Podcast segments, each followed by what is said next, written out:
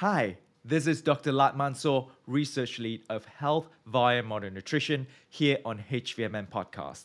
Now, I know we have taken quite a long hiatus, but what a better way to relaunch HVMN Podcast with this episode, where my co host Jeff Woo and myself interviewed Dr. Dom D'Agostino and Dr. Angela Poff talking about the current state of ketone research in 2022. In this episode, we covered everything around ketone research, including cardiovascular disease, cancers, psychiatry, neurodegenerative diseases, athletic performance, or even space exploration, so stay tuned. On top of that, most importantly, we also covered a question that most of you guys ask all the time What is the best level of blood ketones to reach in order to get all the optimal benefits in performance as well as therapeutic targets. Is it higher the better, or is there a Goldilocks zone? Are you curious to find out? Well, tune in and let's get right into it.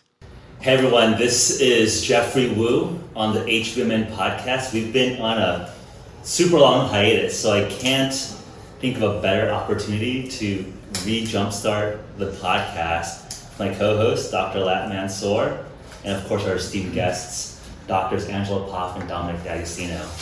Um, maybe just to start off here, I feel like in this group, like there's some of the most OG scientists, academics that have really set the field for our modern understanding of metabolic health and ketosis. Um, I always like to start from the beginning. Um, what was the field like? What initially drew you into this specific research area? We'll start there, and then we're just gonna fast forward, dive into the Okay. the cutting edge stuff. But let's set the foundation and build the context. Yeah. Hold on, uh, hold on one second. Let's close the door. Yeah, yeah. Good idea. Okay. Because I can hear that also. Yeah. Because we're, we're on the phone with them. Alright, continue. Okay. Sorry. Yeah. Uh, so going back, and I was, I went back in time today, 2008, because occasionally I get I get emails from people that you know where I recommended the ketogenic diet for things like epilepsy. Uh, one person comes to mind, uh, Mike Dancer. So, who had epilepsy, and just as I was getting into ketogenic diets for oxygen toxicity seizures, I was connected with different people who were benefiting from ketogenic diets and even ketones. So uh, Mike Dancer, so Google Mike Dancer epilepsy, and you'll have you'll find an interesting story. And also Dr. Mary Newport, whose husband was helped tremendously by uh, ketones and kept him active for a number of years uh, with advanced Alzheimer's disease. So these things caught my attention in 2008 and 2009, and then the observation that ketones decrease proliferation of cancer cells in culture. And then Angela joined the lab in 2010, right? A Yeah. first year PhD student, and she was very highly motivated to study the use of the ketogenic diet and hyperbaric oxygen because we also observed high pressure oxygen killed cancer cells and caused oxidative stress and that became her PhD project. Mm-hmm. So there's a synergy of things going on between 2008 and 2010, but the big thing that actually made this research possible in our lab was the Department of Defense created technologies that allowed us to build hyperbaric equipment and also the Office of Navy Research, which they invest in high uh, risk projects, and this was sort of like a high risk project. So uh, basically, using uh, synthetic ketones, ketone esters, uh, in this project as a mitigation strategy for oxygen toxicity seizures. And I had a little departmental funds, and that kicked off Angela's uh, PhD project. And you know that was 2010, about two years, and then 2010 we started trickling, getting in some funding. Then there was funding in 2009 or 10 from the Alzheimer's Association on a, a mouse study. And I guess the rest is history. And then things started happening very fast. Then Shannon Kesl came in, uh, and then she was studying ketones and wound healing, which ended up being an awesome project. Uh, Shannon, we have to get that paper published, but she's got a great dissertation. She's working on it. I talked to her. Oh, okay, okay. But some of our best data, I mean, Shannon generated that, and Uh, I've just been super grateful and fortunate to have amazing students come in. Not only they're personally motivated, uh, that drives them, and they do great science, and we just, you know, we work hard to advance the science into human application. And then years after that, we had Metabolic Therapeutics Conference, which was Yeah. really about outreach, about what we're doing. And uh, well, I'm just told you the first two years, uh, but and there's many things that I'm, I'm missing there. But that's kind of like the gist of it. And then I became very interested in actually doing the diet myself, uh, fasting for a number of days, looking at my strength levels, measuring my ketones. You know, at this time I was talking with Dr. Veech, uh, Dr. Van Itallie, Dr. Sami Hashim, Dr. George Cahill before he passed away in 2012. I talked to all of the real icons, all the real keto kings in the space, you know, with Dr. Veech and Cahill and Dr. Sami Hashim and uh, Theodore Van Itallie. I mean, these are the people that really inspired me. Uh, Mark Mark Mattson at the NIH. Uh, the science was really good, and I was like, why are people not studying this? And I was early in my career transitioning into a tenure track position. Uh, I was kind of told that this would be uh, academic suicide to transition from studying small molecule antioxidant compounds and drugs essentially to a high fat diet and then these synthetic ketone molecules. And ketones were bad, but there was a body of literature that convinced me that ketones were neuroprotective, anti-seizure properties, and they had remarkable effects on human metabolism and brain energy metabolism. And uh, I'm so glad I went down that path and recruited smart people under me to do the research. Angela, did you know how much it was a quote unquote career suicide before joining Dom? you know, I think I was, I was like, kind of like, blissfully ignorant. This is going to be hard, you know. I like I don't Yeah. have time to, s- to study what you want to study. It was like we gotta. I mean, we can try it, but Mhm. I wasn't. I didn't have. I was confident that what we were studying was going to have an effect, and Yeah. it was important. And I think if the science, the scientific rationale was good, and uh, well, I was internally motivated to do it. Yeah. Yeah. Yeah, and I, I remember so when you start, you know, PhD program, a lot of times you go and you listen to, you know, kind of pitches from the different PIs about what they're doing in their lab and there's obviously a lot of really cool research going on, but I remember listening to Dom um, at that time and, and hearing you talk about, you know, the CNS oxygen toxicity stuff and everything, and then and then at the end you you had like one final slide and you're like, Oh, "I at the pitch. the yeah, pitch so, during yeah. the pitch, yeah, and you're like, I, I pitch to, I pitched Your my lab project. to all the incoming The PhD students, students. yeah, so if you wanted and to you reached out quick. You and Yeah. Shannon, I both got emails at the Yeah. same time. I'm like, oh, okay, I want to join your lab. Yeah. Yeah, but I just remember like that that whole day. I was when you start when you talked on that slide about this idea of ketogenic diet, which I never heard of anything like it before, right? Like at that point, um, as a potential therapy for cancer. I mean, it just really like struck me in a way that the other research, while it was exciting, of course, and it's you know what it was, it, it was just so fascinating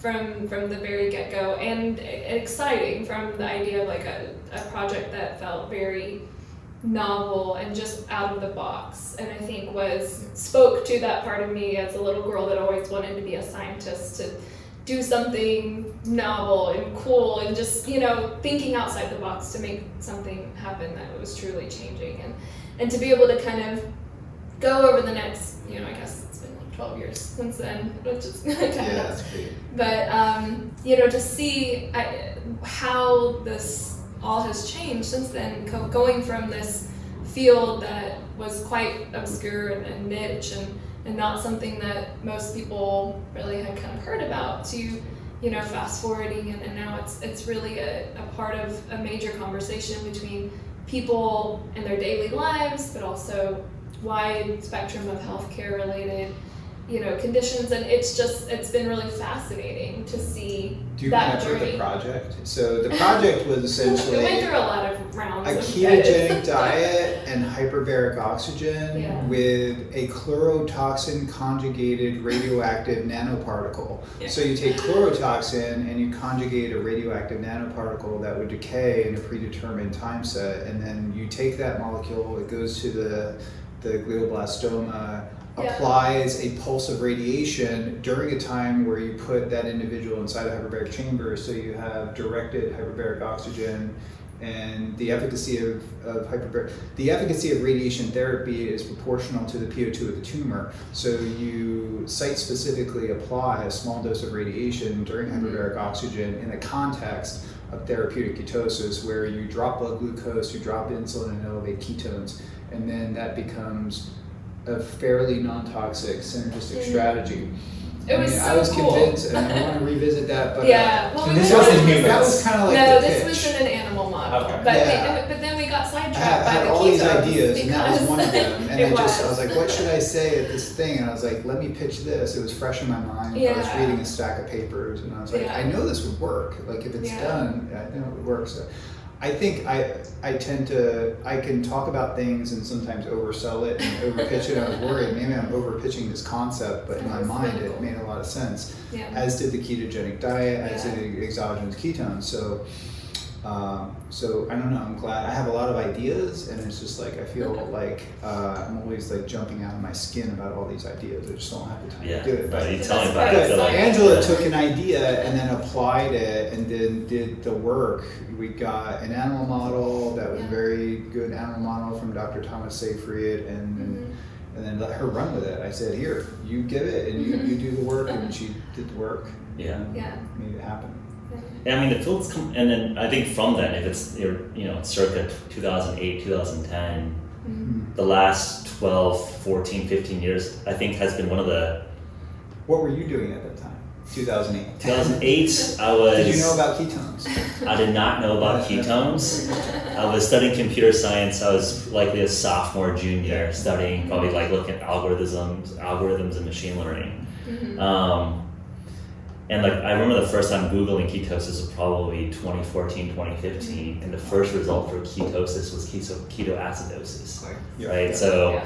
just even from 2014, 15, when I got first interested in human metabolism, Mhm. going from this as being a, uh, a disease state or a very extreme atypical state for type 1 diabetics, uh, where ketones are uh, generated uncontrollably, to now like a, a whole field of study.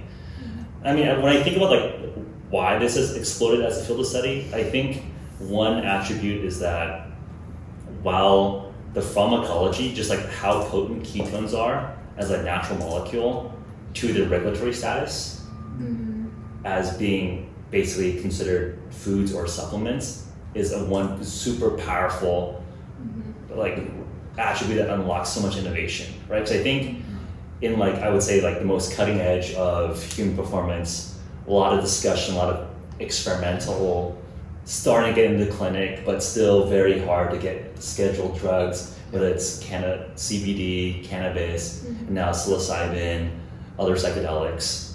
Um, I think we're going to go down that route, and I think there's interesting learnings from like the metabolic health space. But I think that the fact that you have something very potent but very accessible, either through diet or through synthetic ketones, is a huge innovation unlock.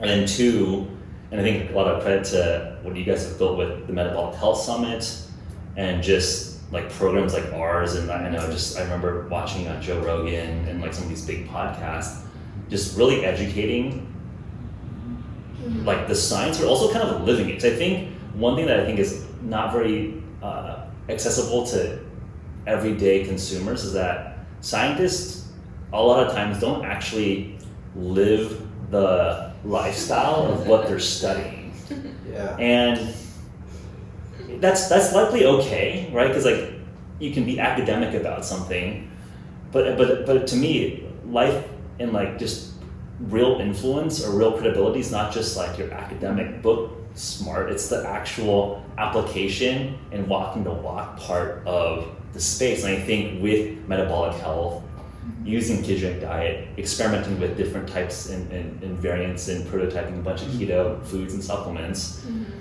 like I think like folks like us, we can actually like walk the walk and actually perform and throw up numbers and show these Yeah. blood markers.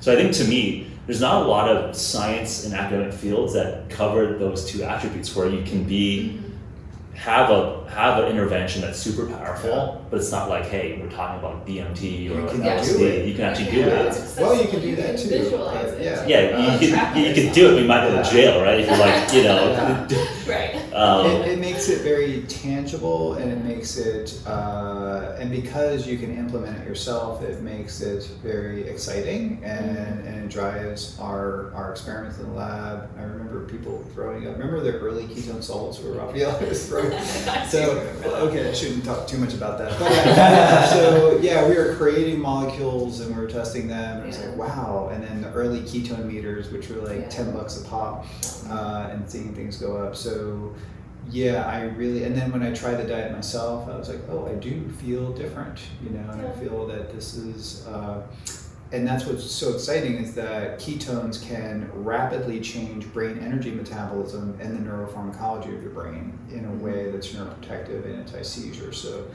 that really caught my attention. The science supporting that was indisputable. Mhm. So then it became, well, how do you develop? Well, what's the optimal diet? What's the optimal, you know, ketone formulation? You know, we're talking about the ketogenic diet. The only valid therapy was actually for pediatric epilepsy at the time, or neurometabolic disorders. That would be pyruvate dehydrogenase deficiency syndrome, glucose transporter type one. So all these things have very long names, uh, and they, they are actually standard of care for that. Uh, but now we're talking about metabolic psychiatry, right? So I was just, you know, communicating with Dr. Chris Palmer this morning, and uh, and he's treating patients that have bipolar and schizophrenia and having remarkable success and giving podcasts. Uh, I've heard, I think he's got, he's excited to be on uh, uh, Andrew Huberman's podcast coming up soon. So getting that information out is, is very important. Like we can do the science all day long and publish papers, but if people don't know about it, like I didn't know of Dr. Veech's. Dr. Veech should have done Joe Rogan. I wish he was still alive today. So I would have done everything possible to get Dr. Veech on Joe Rogan, you know. Uh, but I think you know you can publish in high impact peer reviewed journals, but the lay public really don't they don't read these journals. Yeah. So um, so by doing the research, being excited about it, being able to work on something that's tangible and readily implementable, and then having a platform like Metabolic Health Summit to bring people together or doing research on this to talk about it, that that has been it's just so exciting. It has made science very exciting. So the outreach aspect of it. Yeah, and like prioritizing that communication to the public. I think scientists are historically very bad at communicating to the public, and it's caused a lot of probably unnecessary, you know, difficulty in, in many points in history. And just being able to try to effectively communicate a message you know, preventing overhype, underhype, whatever it is, getting a message across that's clear and evidence based, and, and and that's why I think you know we're very passionate about the education piece of this, and and that has driven the field forward by giving information to people in a responsible way, and we're very protective of the message. I know I'm, I'm there's a lot of information out there, and I always you know, want to make sure that everything that we, all the education that we provide through Metabolic Health Summit or, you know, stuff that we do with our lab is just very clear and, and direct and really like honors the science and the legitimacy of the science. Because with this field, you don't have to like, you know, exaggerate. Honestly, it's it's it's really the the the amount of research that's out there is so impressive that we just have to effectively communicated and the people want to know because it is to your point you know ketones are basically a food with drug-like properties. There are none no pharmaceuticals that have the same type of multimodal kind of pluripotent response within uh, the cell, different tissues, systemically, you know, eh, with the ability to impact physiology from the brain to all of uh, systems biology. And so people are fascinated by this, and it's something that is accessible and can excite people. And I think that's why this field has really exploded. Um, because it's put health back into people's hands, and I think that it was taken away for a long time. It felt very like you couldn't touch it, you know. Yeah, let's definitely dive into those sectors. But before that, I want to just touch on just the evolution of science, because I think, and I, I, from my opinion, I think the fact that every person can research PubMed and get the same access to academic literature where maybe 20, 30 years ago you had to be at an academic institution to even understand what was being published. Mm. I think that there's more open sourcing of data. I think they're just like really smart lay people that are as technical, if not just even crazier in terms of data analysis than like professional researchers. That, that to me is like really the true rough and tumble of science, which is not about the fallibility or the infallibility of authority, but just like what is the data? Can we debate um, and learn from like good argumentation and good evidence? Um, do you sense that like the way academia is being done is changing? I mean, you guys are within academia, but I would say on the more arguably, you know, thoughtful on the science communication side, where I think a lot of you know our, our collaborators, partners, probably don't know how to even like have a normal conversation on a, on a, on a podcast for more than 10 minutes right? Like they're just like ah, like they get scared or, or they're just like they don't want to say the wrong thing. I mean do you think that's like a good thing? I mean i think for me it's like if our if people are funding the science through our government agency bodies like we as researchers should have an obligation to make it translatable um, Yeah, that, that's a really good point. It got me thinking, and I think maybe when you join the lab, uh, so the National Institutes of Health, the NIH, tends to fund very mechanistic, bottoms up research. So they have a mechanism, and then they sort of study that, and then work your way to a clinical trial of some drug that you put in humans.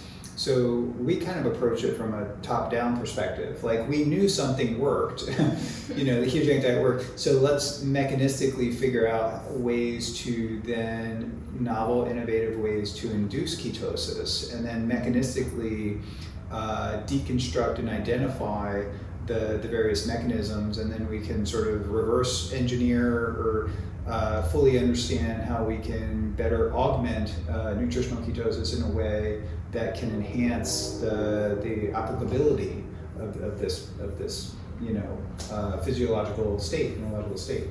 So w- we actually went into it understanding that this works almost, and let's uh, not only understand the anti-seizure effects of it, but also let's apply this it's having anti-seizure neuroprotective effects because it's changing brain energy metabolism and changing neuropharmacology. We knew that. We did not know about the anti-inflammatory mm-hmm. effects. We did not know about the epigenetic signaling associated with that, but we just knew brain energy metabolism and then its GABA was going up relative to mm-hmm. glutamate. We had some idea. But you know, we understood that if it was doing this, well, why can't we apply it to other uh, neurodegenerative diseases, neurological diseases, and then you know our cell experiments were showing effects on cancer too. So and that led to Angela's pro- project. So we became very interested in applying metabolic therapies, and it doesn't just have to be about ketosis. I mean, we've had one of my students. Uh, Nate Ward did a project on metformin and dichloroacetate, and then you know we look at various, we look at other a wide range of metabolic, you know, altering metabolism. It's Mm-hmm. about altering metabolism, and you can do that with a diet. You can do it with synthetic ketogenic agents. You can do it with natural ketogenic agents like MCTs or ketone salts. And you can do it with a big toolbox of metabolic drugs from Mhm. PI3 kinase inhibitors, lonidamine, 2-deoxyglucose, 3-bromopyruvate. I mean, there's other, the toolbox is big and expanding. And that becomes very exciting from a research point of view, but also from the point of view of uh, conference on this too, because pharmaceutical companies should are very interested in this. They should have emerging interest in this. There was no interest in cancer metabolism, really. There's like no mention of the Warburg effect, you know, wasn't, even in the hallmarks of cancer, but now there Yeah. is. Uh, Yeah, so yeah, I think a lot have things have changed, and you talked about PubMed. Mhm. Very little on PubMed. Just do a PubMed search for ketogenic diet and look at the years. It's exploding. Yeah. Clinicaltrials.gov. 296 clinical trials. If you type in ketogenic diet and look, when Angela joined, I think there was like four, maybe Yeah. three or four. Uh, so yeah, there's an explosion of research that's not only already out there on PubMed, but what's really probably most exciting, it's being done now on registered, you know, it's registered as clinical trials on clinical clinicaltrials.gov. And it's everything, stuff that you wouldn't even think about. I mean, there's bipolar, there's schizophrenia, there's uh, alcohol use disorder, there's a bunch of exercise studies, there's uh, Parkinson's and Alzheimer's, uh, a lot of cancer studies, maybe about 40 cancer studies, 50 cancer studies. So this is very exciting that the research is being done now, Mm-hmm. and uh, and it's only going to add more, you know, validity to this. So it's going to show what works and what doesn't work, Yeah. and that's Yeah. really exciting. And that's you know, as we identify what does work, we can further tweak that to apply it to a disease pathology or performance. Yeah. And I think I think metabolism has evolved so much from us understanding metabolites just as substrates, just as substance that give us energy, to now I was just talking to my PhD supervisor back in Oxford that we were talking about metabolites as signaling molecules. Now. You know, like, like you said, you know, it's a macronutrient that has drug-like properties. Because it is signaling other parts of metabolism and other pathways that regulate our metabolism and hence also um, realizing the effect downstream which could be beneficial for diseases for you know dysfunctions and how we live you know healthily and age healthily and you know to your point as well it's so true that so many scientists there's so much disconnect between what we know and what the public knows. And that's exactly why I study science. I wanted to be the bridge between the knowledge, the information, and the public and how we can apply it. You know, like Jeff said, how, how can we apply it to make sure that people are using that current knowledge and not the outdated knowledge mm-hmm. to improve their lives? And, and thankfully, we have all these platforms now, podcasts, and, and so many of us scientists now are able to lend our voices to these platforms to make sure that people are educated and know more about you know what we know about ketones, what we know about glucose, what we know about insulin, how do they you know work with each other, and it's not always a switch on or off um, sort of situation. It's more about turning up or turning down, dialing up, dialing down, depending on the stimulus, depending on the environment. It's a you know homeostasis. It's a check and balance system where we can manipulate to get the most optimal results. Let's talk about the state of the art. So I think when we had our first taped conversations, I think it was like 2016, uh, Oh, 2016, yeah. 2017. Was that in So San Francisco? in San Francisco Yeah. when we were still at an office in SF. So Yep. five, six years. Um, I would say that a lot of the literature and the focus at the time was around athletic performance, ergogenic, acute Yep. dosing before, endurance exercise. Yep. I think we've learned a lot about that specific use case. I think we could probably have an interesting conversation. What we think panned out, what we think was overrated, what we think is underrated, and potentially deserves more research, mm-hmm. particularly around the recovery side. Mm-hmm. Yep. And I think there's also, I think, just opening up like the pluripotent, like mm-hmm. word is a great word. I mean, we should also talk about, and I think this this branding here may cause sense. I think I, I think we have an increasing interest in the psychiatry, neurodegenerative, TBI side of the world as well. But I think we should probably start from a athletic, ergogenic, um, as well as post exercise recovery perspective. Um, I think. What do that's we think? Yeah. Wh- like what is you know your perspective uh 2022 Because you know the athletic angle of ketogenic diets and exogenous ketones were kind of like the hook that got me into this. Because uh, I started studying this, and a few years later, I discovered Jeff Volek and Stephen Phinney's work in the Art and Science of Low Carbohydrate Living, and then I bought, then published the Art and Science of Low Carbohydrate Performance with ketogenic diets. But then as I got into exogenous ketones, I was searching around and saw that DARPA was funding, you know, warfighter performance program with ketones. So I became even more motivated to apply a ketogenic strategy to what I was funded to study, which was central nervous system oxygen toxicity seizures. And I was like, okay, they're studying ketones for exercise performance. The ketogenic diet's already the standard of care for drug resistant epilepsy. And then that led to the Office of Navy Research Funding. And we started studying that.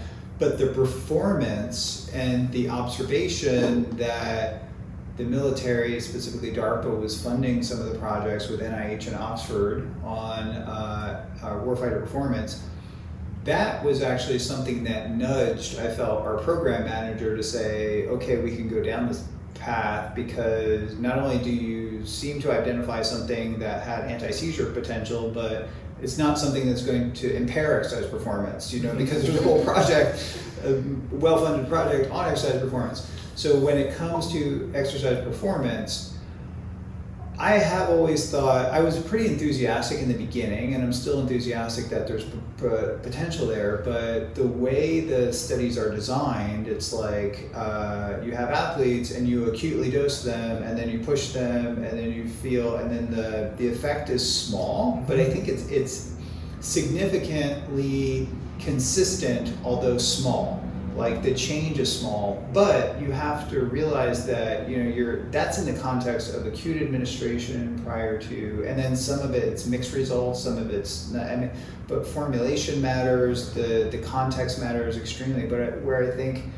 where I think we just have to take a step back and look to say that the greatest effect of ketones will be as a performance aid over time, where you're consuming the molecules over the period of weeks to months to maybe even years where they're benefiting recovery, you're getting epigenetic effects, anti-inflammatory effects, where I feel personally, and people that many dozens, if not hundreds of people that I'm in uh, correspondence with, are basically using them as performance aids to increase the adaptation to the training stimulus. Mm-hmm. So you go and train and your body breaks down and needs to repair. You need to have, uh, if you optimize your metabolism, your mitochondria, and various metabolic markers, your adaptation to that exercise stimulus will be augmented. And I feel that that's where, that's one area where ketones could be beneficial as uh, things like creatine monohydrate, of course, like you know beta alanine, caffeine pre-workout, things like that. So there are various other things that can help too, and protein, of course. Uh, but it, another performance aspect of ketones is in the context of extreme environments, mm-hmm. which we have a lot of, of you know work in that. Is that a hyperbaric environment, high pressure oxygen, you know, not a whole lot of people do this, but advanced diving, military operations, uh, altitude that could be riding your bike on top of a mountain doing or aviation performance optimizing the aviators uh, and also astronauts which is a very high interest of mine is actually the safety and the performance resilience uh, of astronauts for long-term duration spaceflight because they get a their mitochondria get a big hit in space and it's going to be very important to protect the mitochondria and optimize metabolic health in space. Yeah, I think that's nicely summarized. And I think a lot of the hypo, uh, uh, like the high altitude stuff that like lab presented at the MHS, I think mm-hmm. speaks to that in terms of especially around reducing reaction time, increasing recall, increasing accuracy. So hopefully we publish that in, in a formal setting soon to help add to that literature. Um, but and people may say, well, okay, I'm not doing that. I'm at one atmosphere of oxygen. so, so it's great. Like ketones have this effect, you know, in these like if for for using a rebreather, if you're you know in space, uh, I'm not going to be an astronaut, or some people may say that. Uh, but I think that the, the, the rationale is there that these things are improving brain energy metabolism, signaling, and producing resilience. And that's what I think we study resilience, like performance resilience, being able to maintain a certain level of cognitive and physical performance in the context of an extreme environment. And you could argue that a lot of people mm-hmm. are in an extreme environment, right? Their their systems are exposed to things that are rather extreme, and that could be an infection. It could be oh, COVID. I don't know if I could say that, but like you know, various uh, disease pathologies, environmental toxins. Uh, you know, we're subjected to many things that have extreme effects on our body. So. Uh, if you if you have something that can preserve and optimize mitochondrial function, yeah. as ketones do, then that's that needs to be studied. So we were talking before getting on here of all these things that need to be studied. Yeah. And I think that these things need to be studied. let's dive into mechanistically. So, I think one of the arguments for why ketones, I think this is a mix of metabolism and metabolic biochemistry and then like bro science, is that like ketones like burn more efficiently or like it's super fuel. The way I, I interpret it from a metabolic biochemistry side is that when you're uh, when, when the mitochondria is burning ketones, you expand uh, the delta, the, the free gi- gives free energy between the electron, uh, kind of that the electron transport chain widens. So you have a little bit more efficiency in terms of generating ATP, and less electron leakage.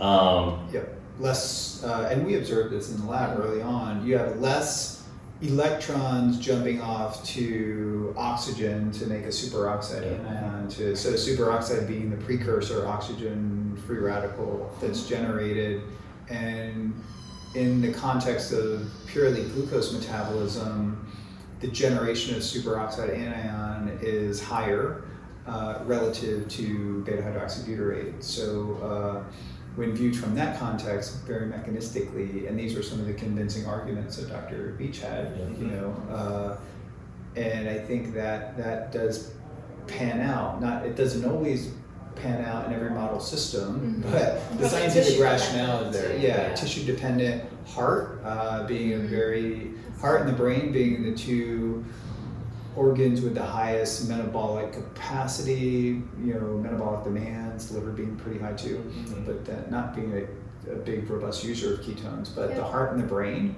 uh, I'm convinced that ketone metabolism is superior. Uh, but it's not one or the other, right? So yeah, that's what the same question I bring up, which is that like I think the the bro sciencey part is that like people talk about like sugar burning and then fat burning or ketone Yeah. burning as if it was binary. Yeah. If you actually look at the substrate mix, right, even if you're at five, you know, extremely high levels of ketosis, you're maybe at max fifteen percent burning Yeah. ketones. The rest is fat, primarily fat, or you know, if you're doing a little bit of anaerobic, a little bit of glucose. Yeah. So I, I think that's like one I would say misunderstanding of the broad space where you're always burning a mix. Yeah, you have to think of flux, like metabolic Yes. flux changes considerably in the context of fasting, ketogenic diets, or even acutely uh, consuming a ketone ester or a ketone 1,3-butanediol, or I'm taking a ketone salt right now. So this is when consumed in an amount that has elevates to a millimolar concentration. Uh, I think the estimates were like one millimolar can give your brain metabolism an extra 10% boost in available energy. So, and that's going to change not only brain energy, but also um, the energetic pathways, the TCA cycle actually generates not only the reduced intermediates for the electron transport chain, but also the TCA cycle intermediates are like alpha ketoglutarate and succinate, malate, fumarate, all these things. They are the precursors to uh, to the neurotransmitters right? So, uh, glutamate, GABA uh, are these things that are really important. Uh, glutamate is the by far the most important ubiquitous neurotransmitter system in the body. So without it, we rapidly die, and that's probably why we don't have a lot of drugs that actually uh, modulate glutamate, that block glutamate because you die, right? So serotonergic systems, dopaminergic systems, adenosinergic systems are also altered with the ketogenic diet, uh, and we have there's a lot more work that needs to be done on there, but but we do know that the neurotransmitter GABA, which is sort of a yin and yang, glutamate's being excitatory, GABA is more brain stabilizing, inhibitory, uh, or brain stabilizing. So there's more glutamate to GABA conversion that has been shown with the diet, and there's some evidence in, in certain animal models that happens with uh, with exogenous ketones too, and that may then support the concept of using not only nutritional ketosis but supplemental ketosis for the field of metabolic psychiatry. So that's that's. I do not think that ketone supplementation, exogenous ketones, are necessarily a replacement for a ketogenic diet in that context, in the context of seizures, metabolic psychiatry.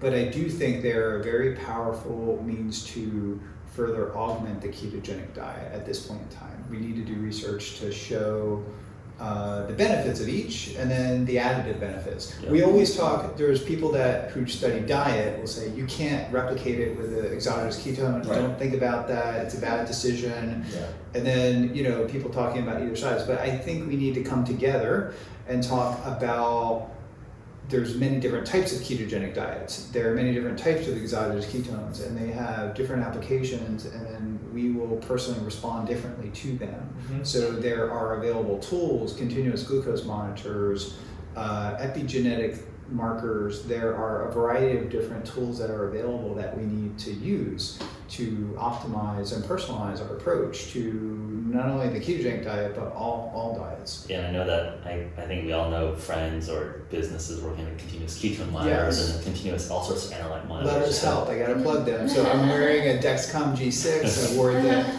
Libre, and I found these devices and the software, especially, to be incredibly uh, insightful in understanding my metabolism.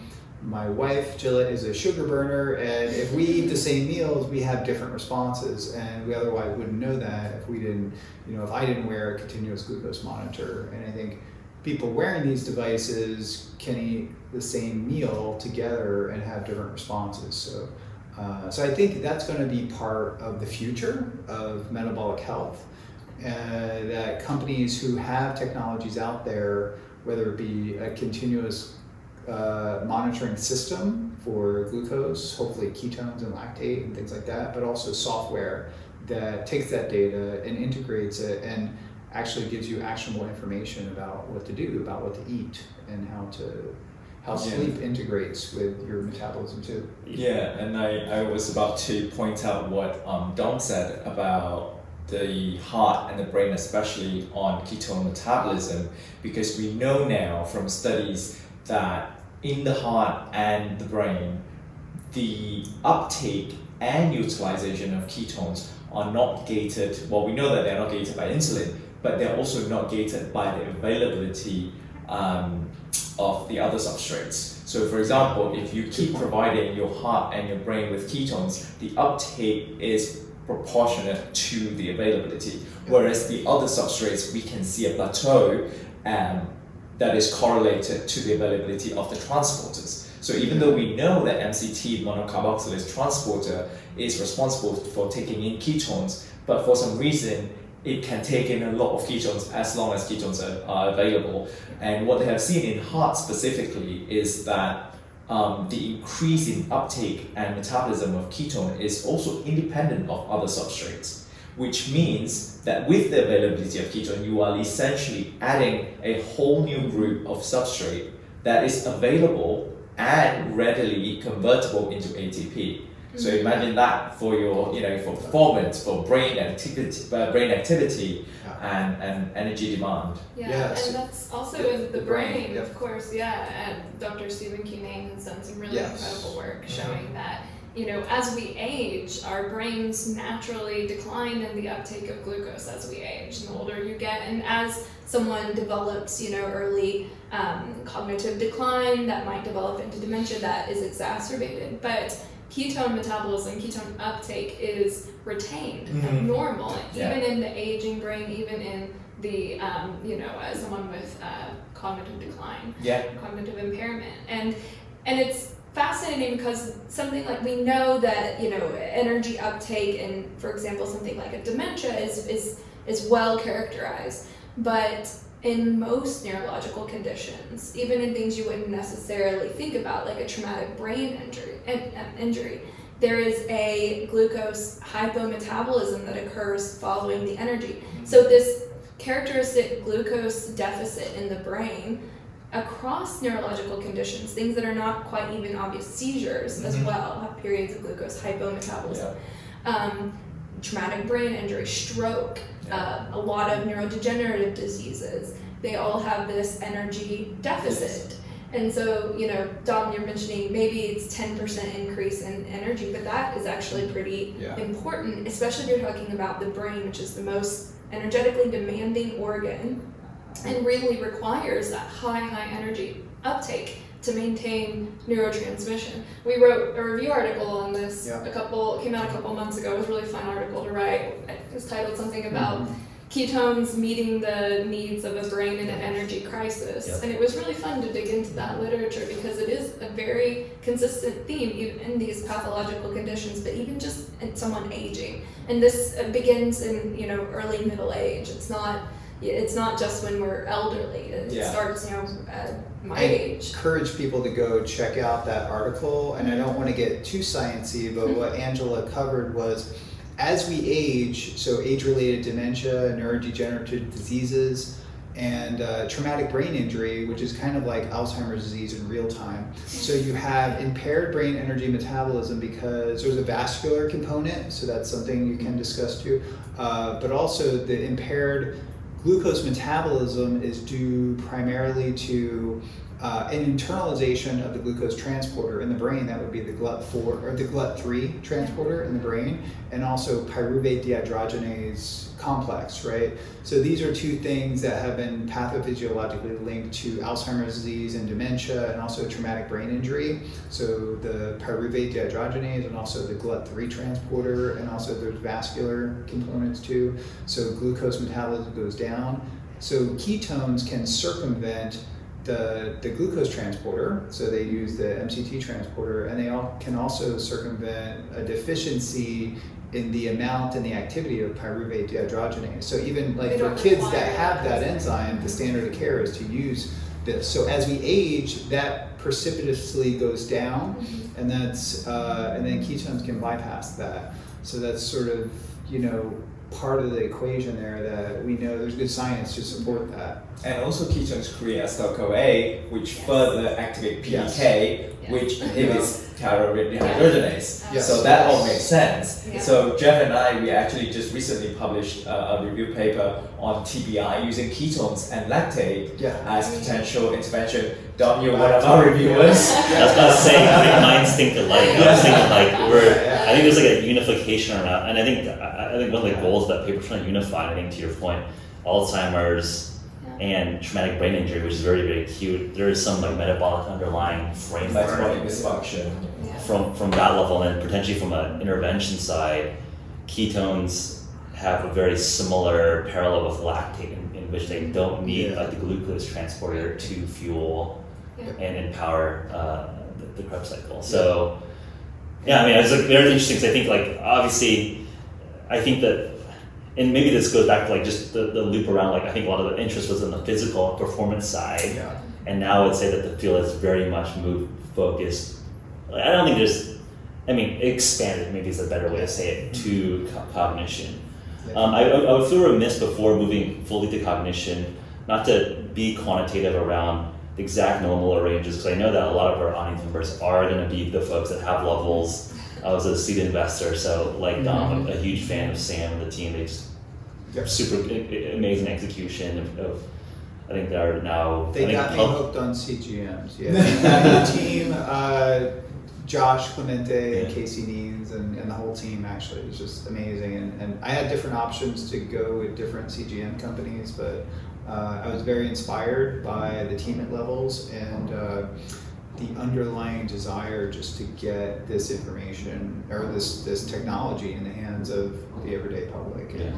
and being able to see the app evolve over time. Uh, they are very receptive to feedback, and um, yeah, and it's just an amazing product. And, I, and I'm also excited about the new technologies of these biowearables, uh, multi-analyte sensing, that being the future, and applying this to some of the research projects that I'm involved in now. Yeah. I'm very excited about that. Yeah, hundred percent. I mean, I think it's going to be obvious at some point there will be a continuous ketone monitor. So like Yeah. right now, we're all just finger like- yeah, sticking yeah. ourselves, um, and lactate too. I think you know continuous lactate monitoring with glucose and ketones super important, not only for the biohacker but also for uh, cancer research in patients. Uh, tumor burden is associated with elevated lactate. It could be a biomarker for that. There's just so many applications for this technology. yeah, let, let's talk about the ranges because I think be, between different types of ketone nutritional compositions, whether it's diet, salts, esters, butanediol, other molecules, Um, I think the way to just kind of conform it in, in a way is just talk about like what ketone blood BHB range are we trying to actually hit. And I think there's more and more, at least on the anecdotal side, and I think the like the like the practitioner side that just as you can have too little ketones, you can have too much ketones, and that can absolutely We'll talk about backfire. Yeah. Um, I feel like the space, like, I feel like folks like us haven't talked too much about like the like the downside of the high side, just because like I think we're so much just educating that hey ketones can be useful that Yeah. we didn't talk about like hey maybe like too much of a good thing is not that great. Just like with almost everything, like glucose has its use cases, especially for performance, but Yeah. you want to be eating 300 grams of sugar like Yeah. every two hours, probably not regardless. Um, so, with that good context, um, love to get your thoughts on your s- the, the, maybe the boundaries, the guidelines, the guide rails. Maybe get to specific ranges that you're trying to target, whether it's two to three millimole, five millimole, eight millimole, one millimole. Um, I've been I've been everywhere. I've been to where the meter just doesn't read, just flashes high. You know, so Probably um, go to the hospital. yeah. So I think I think it's really important to say that higher is not better. I mean, we, we had a discussion prior to jumping on here that we've uh, you know put a lot of animals into ketoacidosis uh, experimentally, and and so with exogenous ketones in particular, ketone esters that are very powerful, and I think they have the potential to do harm by causing rapid ketoacidosis, uh, uh, lowering in the dose. pH. Mhm. Uh, it's all in a dose. So uh, from my personal, from stuff that we've done in the lab, we know that the anti-seizure effects are very pronounced when you get to like two, three, and four millimolar.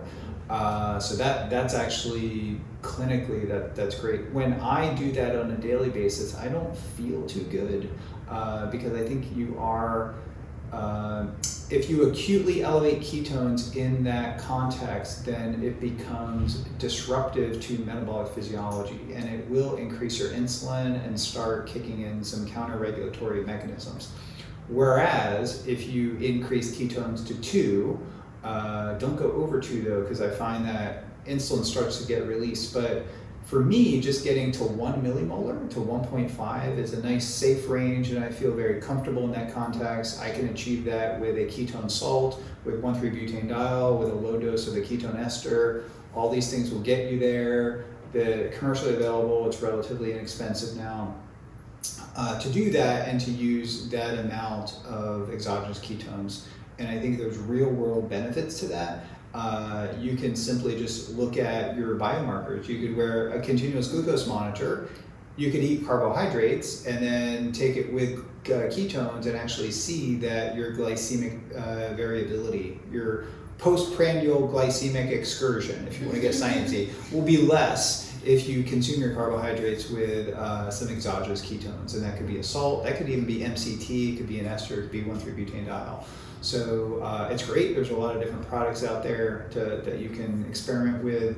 Um, so there's that, and and I think these things can be used to further augment the ketogenic diet, right? So the ketogenic diet, a big problem with the ketogenic diet that I experience, if you want to call it a problem, it's a little bit controversial, is a, a very high elevation of LDL and L, uh, LP little a and ApoB2. I mean, I've had these things elevated to where I adjusted the ketogenic diet, started adding more uh, some fruit and some vegetables and some essentially car- fibrous carbohydrates, and found that I could bring the LDL down, the ApoB down, the LP little a down, just by adding 50 to 100 grams, 100 grams or more active days of fibrous carbohydrates normalizes my blood lipids, and then but it, it does push me out of ketosis to some extent.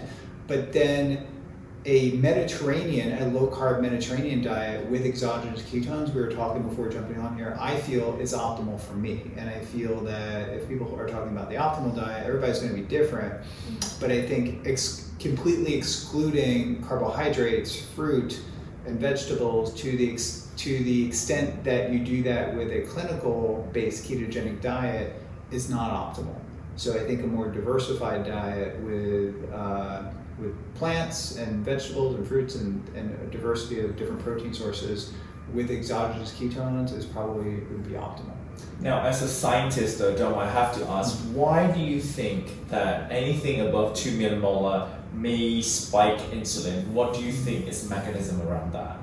Yeah, so I think mechanistically, when we're on a ketogenic diet and we are producing ketones. Our ketones are regulated in a number of different ways. One is ketonuria. We are literally excreting out calories, ketones. Uh, if you're on a very high state, you know, clinical keto, it could be about 100 calories. So that's like almost wasting calories. So maybe Atkins was right. You are kind of wasting calories, but I think it's negligible. I don't think it's very significant. But you also, one way, a counter regulatory mechanism that our body has and uh, very tightly controlled is that as ketones get elevated, it starts to stimulate a pulse of insulin, a small amount of insulin that reduces beta oxidation of fats in the in the in the liver, and that will decrease ketone production. Also, uh, glucagon goes up a little bit, so you start uh, kicking on gluconeogenesis a little bit more. If you take for me personally, and I think I've communicated with a couple people that I said, do this, measure your insulin, do that. So if my ketones are acutely and rapidly elevated above two millimolar, then my insulin level is noticeably higher. So I do get an elevation, but two millimolar is, you can only really achieve that with uh, a ketone ester, a large dose of, uh, of 1,3-butanediol or keto IQ, uh, but you're kind of limited with ketone salts. So I'm, I'm taking a ketone salt product, Keto Start, and even if I take two packets, two packets gets me to two millimolar essentially. So that's like, but you're limited by GI tolerability and the mineral load too, right?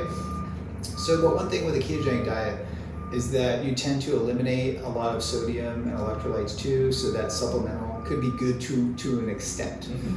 right? So uh, I think the general view is that more is not better when it comes to ketones. You're getting real world benefits with one millimolar uh, to two millimolar. I think going above two for normal physiology could start to put uh, could start to kick on counter-regulatory hormonal effects that could be unwarranted, but this could potentially be helpful for someone with type 2 diabetes. So maybe a larger dose would help them, maybe a larger dose would help someone with a disease pathology.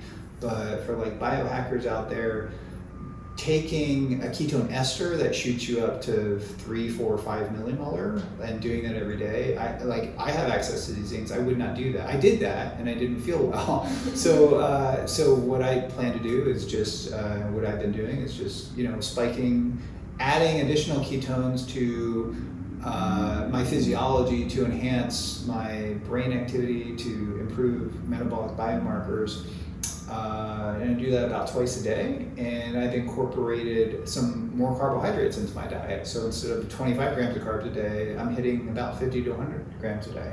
You know, I'm getting more fiber, more more plants, more a diversity of plants and vegetables, especially this time of year. Uh, it's a little bit seasonal, probably less in the in the winter. But some days I'm completely carnivore. So some days I'll just have steak and eggs or fish, and but when we talk about the carnivore diet, it's not something that I would do day in and day out. Like some days I just don't want to eat vegetables, or maybe I just avoid a salad. So I'll just have meat and eggs, and I love that, and I feel great doing that. But I wouldn't. I don't think there's benefits to doing that every day. So maybe we can get into the carnivore. Yeah, talk about it. Uh, I get a lot of questions about this, and I think it's a great diet. Uh, but so hold I on before jumping into it. I want to yeah. I want to talk a little bit about. Um, context and nuance. I think. Well, is, yeah. well, just going back into like the ranges uh, before yeah. moving into the carnivore diet. Um, I, I, I think is so. I think I, I, I generally agree that being super high ketones chronically is not necessarily evolutionarily consistent because um, when you're eating a ketogenic diet, right? Like I think people that are long term keto aren't that high on ketones measurable ketones because their body is so homeostatically efficient that they're just producing enough ketones through ketogenesis mm-hmm. to fuel their brain and, and, and body. Yeah. So you're just like very, very dialed in. So I think I'm generally in line with you if I'm just like at the office, I just want to feel kind of sharp at work. I don't need like a giant spike, a giant bolus of ketones through like a ketone ester or whatnot.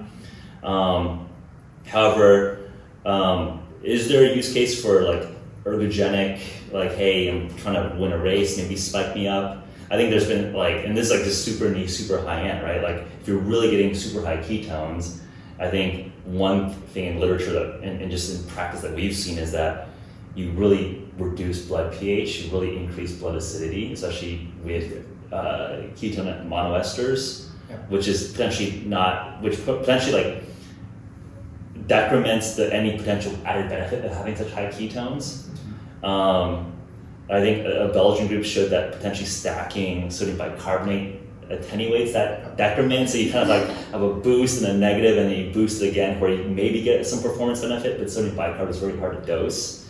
Um, or electrolytes. So ketones bound to electrolytes, sodium, potassium, Yeah. calcium, magnesium.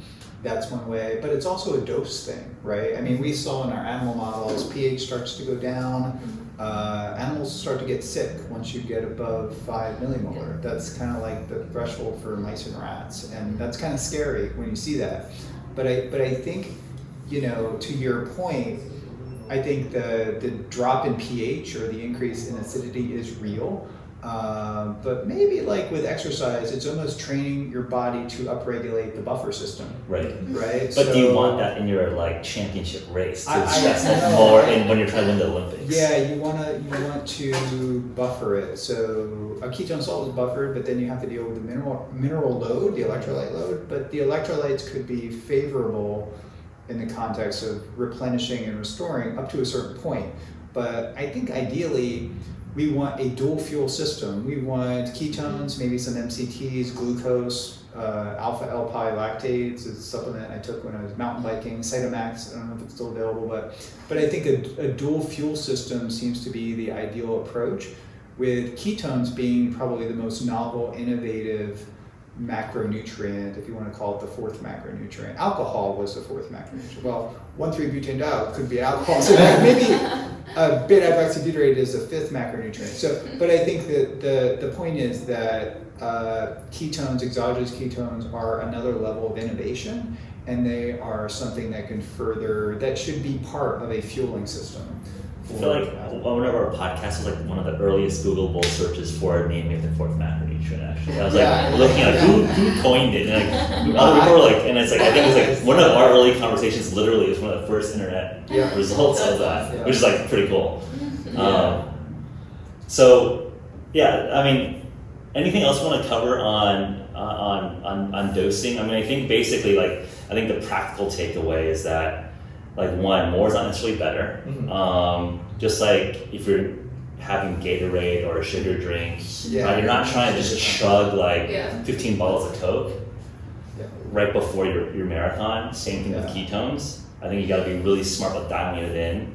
Um, I think probably some of the innovation in this space will be around formulations, how some of these different ketone precursors and molecules can provide a personalized PK curve for your specific use case. I think that's going to be an innovation area, um, right? Like when you're uh, doing deep sea rebreather diving versus going to space versus trying to do the Tour de France versus body uh, bodybuilding, you're likely going to want different PK curves. So that might be different formulations of variants of different ketone molecules.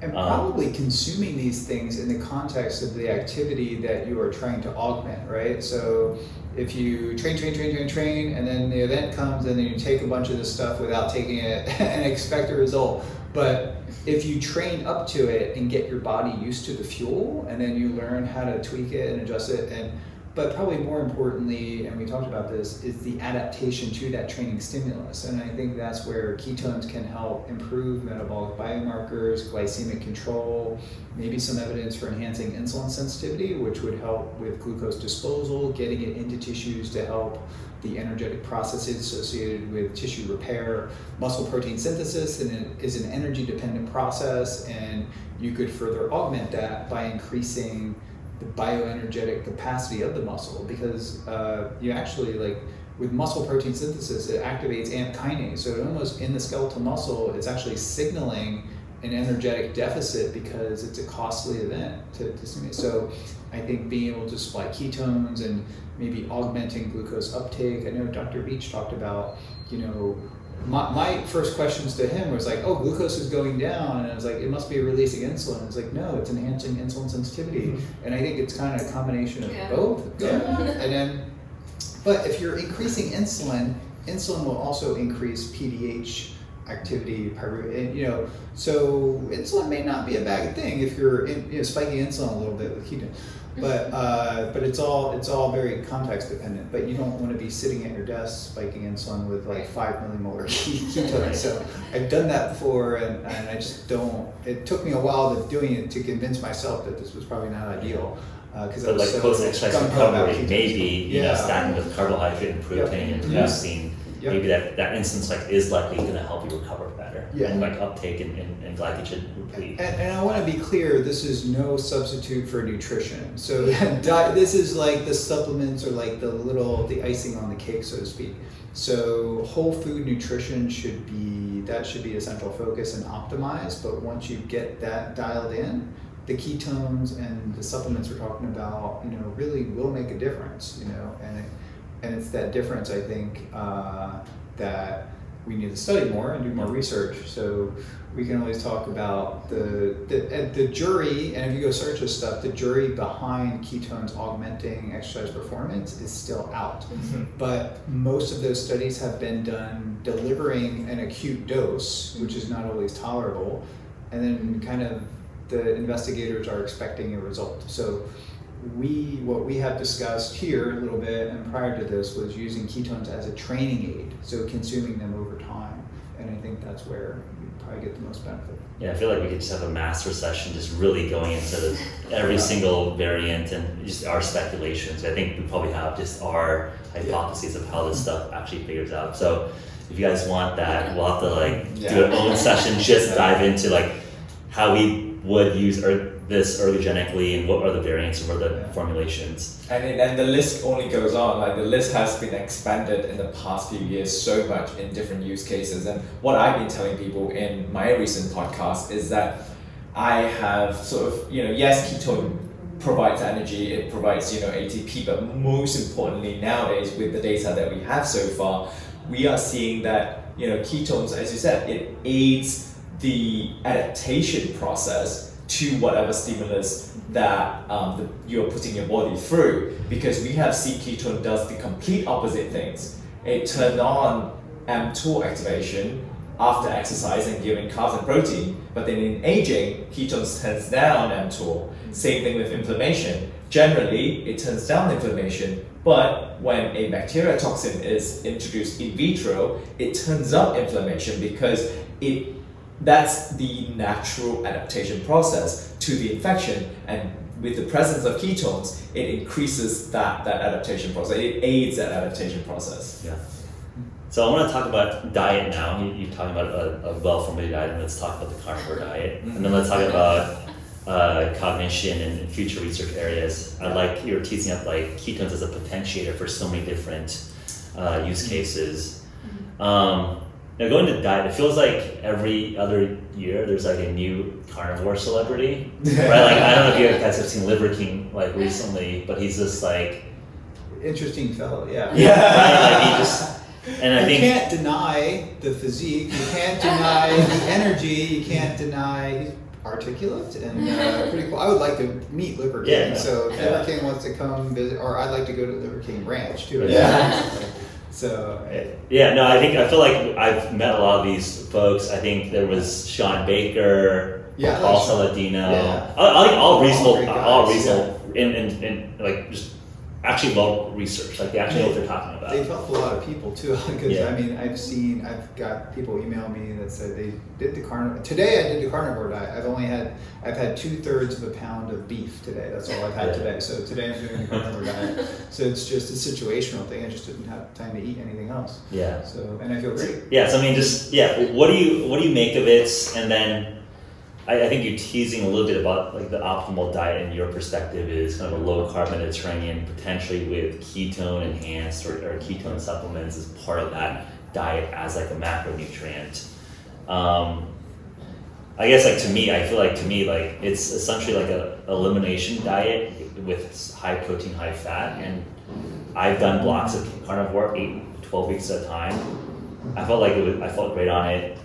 It was interesting to not have to poop a lot. Like, I just realized that like, because people are asking, are you constipated? It's like, well, actually most of your poop is like fiber. So you're not eating fiber. Like meat actually absorbs quite clean in your small and large Yeah. intestine. So like you just don't produce a lot of poop. Yeah. So it was actually like I felt actually quite clean. Um, the only reason I stopped was I was literally boring. It's like it's boring to Yeah. eat steak and eggs all the time, and like maybe some seafood.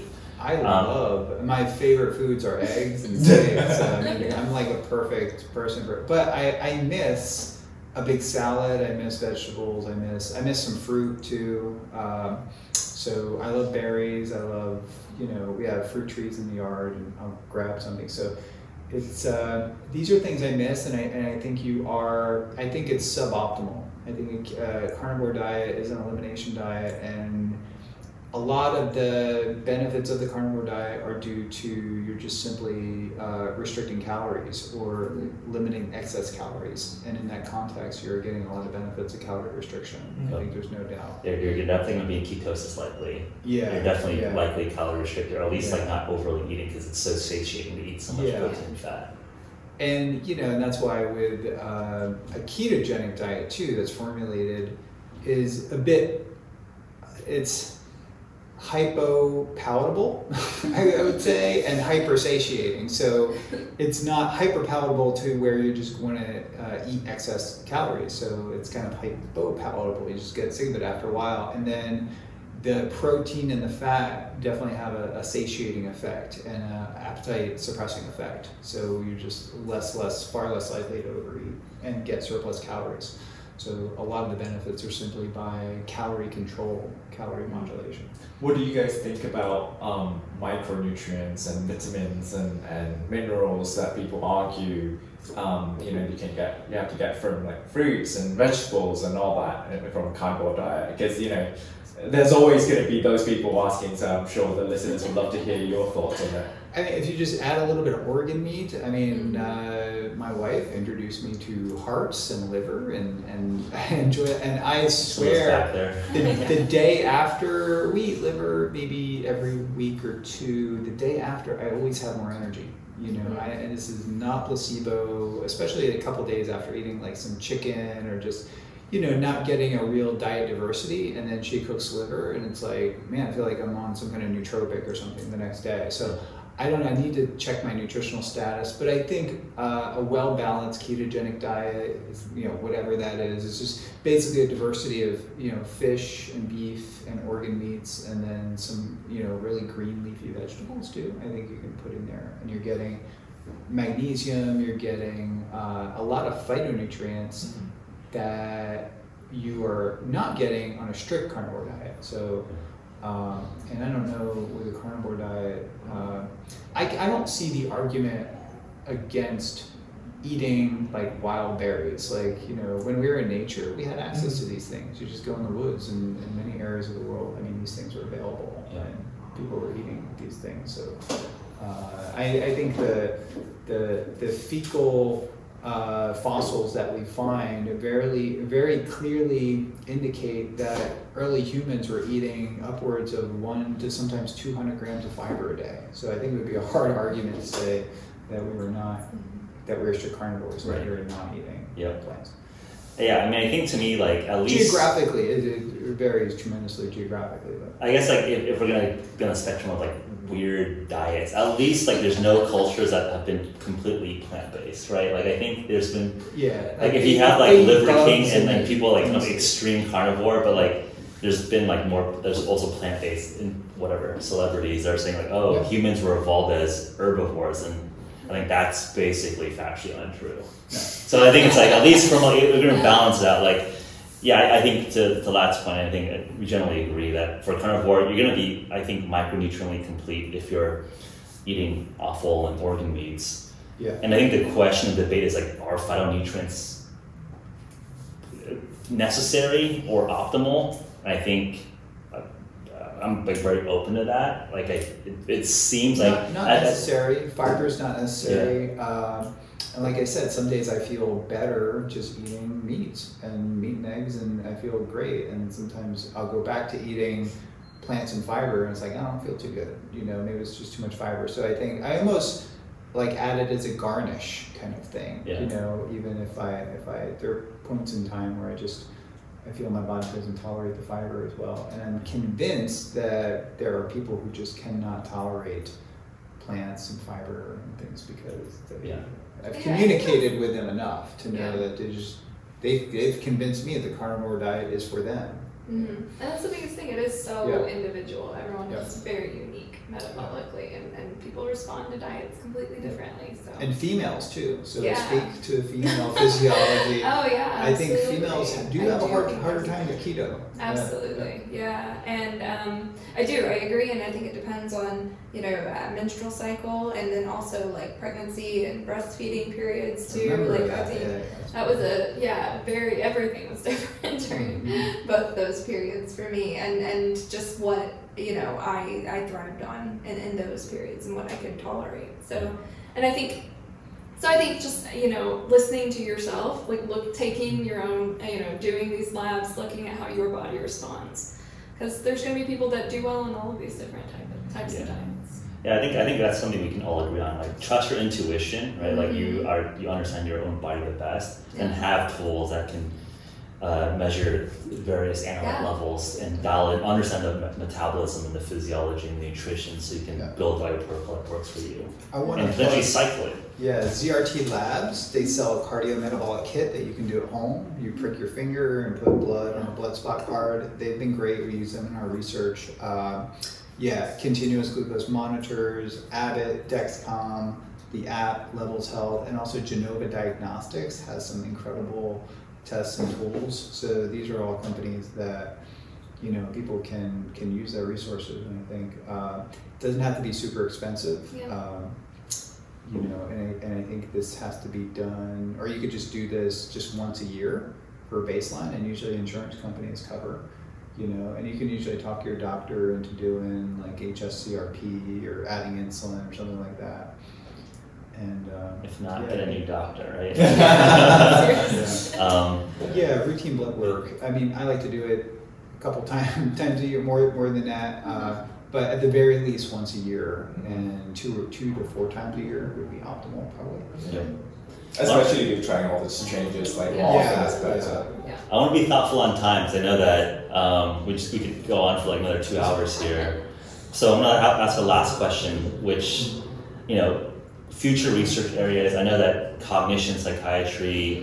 What are potential metabolic underpinnings of both the therapeutic side as well as the enhancement side or extreme environment side? What are you currently most excited about? um, especially as like a research area and an exploration area. And maybe like throwing like a curveball at the end. I know there's like a lot of at least anecdotal exploration stacking psychedelics, psilocybin, plant medicine, ayahuasca, potentially with ketones as like a super biohacker extra credit like experiment. Curious to hear all of that as like That was a a lot of questions. I'll try to keep it last short as question. That's the, possible. last question is the most complicated and the most exciting. Yeah, I'll, I'll keep it short and then let Angela talk. So, uh, the three things that kill people are cardiovascular disease, uh, Alzheimer's, dementia, group them together, and cancer, right? So, I think there is tremendous uh, potential for using metabolic based therapies, which include dietary therapies. Included in that, in that umbrella, would be exogenous ketones. Uh, but I think at the very dietary therapies, metabolic based therapies, for the, the things, the three things that are going to kill us cardiovascular disease, uh, cancer, and Alzheimer's dementia. So I think there's tremendous, I think we need to focus on developing metabolic interventions for these things and optimizing them in a personal way. And then personally, I'm super interested in undersea medicine, enhancing the safety and performance and resilience uh, underwater and also in space. So space is a very challenging environment that takes uh, a big hit to the mitochondria. And so optimizing, preserving metabolic health and mitochondrial function in space I think is going to be super important uh, for uh, a mission to to the lunar surface, to Mars, and to deep space, intergalactic, It's like interstellar. yeah. So I think I mean that's kind of what's on Hopefully my my mind. But maybe I'll let Angela talk about some of the epigenetic projects Nick Yeah, described that's, in the yeah, that's So, exactly yeah. what I was gonna say. I'm super interested in, in understanding why this these things work, and in particular the role of ketones, not necessarily the metabolic face of them, which I think is pretty well established, but the signaling side of ketones, which is newer and, and incredibly interesting and is applicable to kind of all of these different conditions that we've we've been talking about.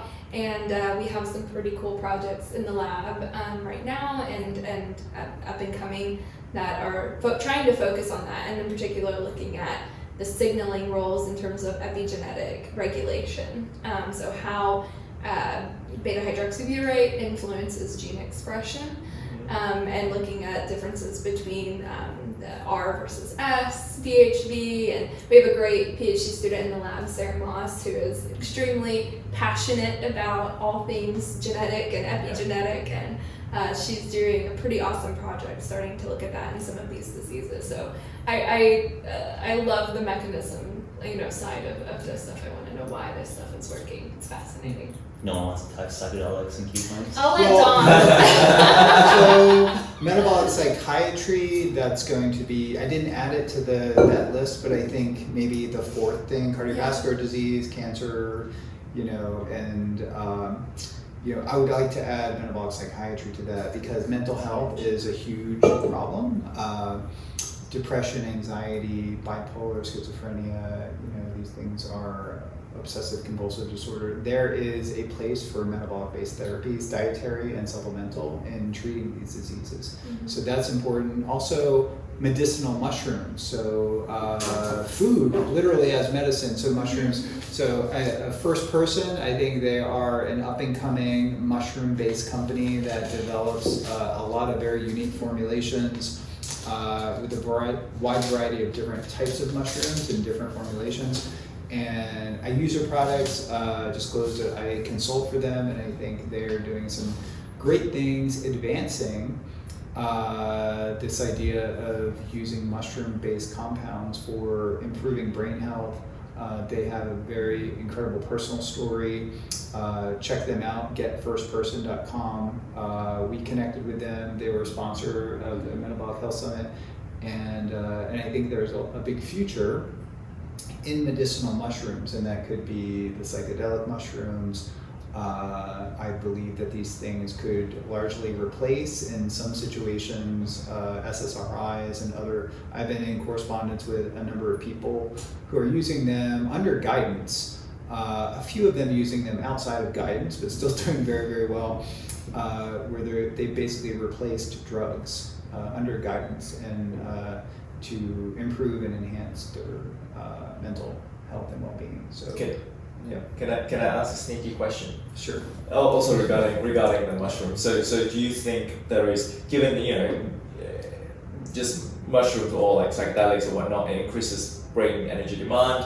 Given that Yeah. ketones increase you know energy uh, supply, do you think there is a, a place for a synergistic effect between those two? I yeah, I mean one of the products that I've used for a while is Keto Brainz, which is you know lion's mane, uh, MCT, uh, theanine. It's got a great combination, uh, but cordyceps, reishi, lion's mane. Uh, there's these mushrooms have been around for a long time, and they have good science behind them, and they're like considered adaptogens Mhm. too. So they help your body cope with stress in different ways. So I, I think there's uh, there's that's a very innovative market right now, and I think it's it's expanding very rapidly. And a lot of people, similar to ketogenic diets or ketone supplements, are rushing. Entrepreneurs are rushing to get into the space because there's a lot of potential. Yeah. And I do think there's synergy. Yeah, especially in the context of brain health. Mm. Uh, definitely a lot. Of Yeah, maybe we leave it for readers or listeners like homework in terms of Yeah. you know reaching out if you guys are experimenting. You know, some of these things are again schedule, likely not legal in many jurisdictions potentially. So, uh, not advocating or, or not advocating, but I think as a scientist who maybe cares less about arbitrary regulations on, on, on, on naturally occurring mushrooms, love to at least just like explore and learn more how this all Yeah. works. Absolutely. Yeah. So we are excited to maybe do research, more research in this area, and expand the application and different formulations. Like I said, uh, lots of potential for innovation, not only in ketogenic diet formulations, but also in ketone supplements and in mushrooms too. So uh, I'm excited for the future of this. Awesome. Well, let's wrap this. Really great to re-kick off the HVMN podcast with Dom and Angela. Thanks so much. It's an awesome conversation. Thank you. We got to do this more often than every two, three years because I think every like six months, twelve months, there's so much going on in this space. You guys are just at the forefront. We're we're, we're educating, we're building.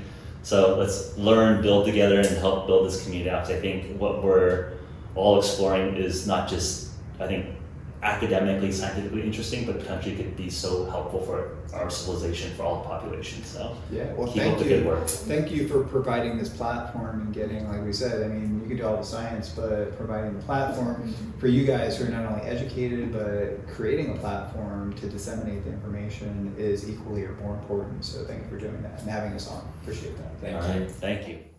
I hope you have enjoyed this conversation as much as we did. And if you did, please like, share, and subscribe. You can find us on all social media at HVMN and myself at Latt Mansor. And on top of that, I will put all the handles for Dr. Dom D'Agostino and Dr. Angela Poff in the description below. And if you have any feedback or suggestion, feel free to leave comments, write to us at podcast at hvmn.com, or just contact us on any of these social media platforms. Thank you very much for listening. Until next time.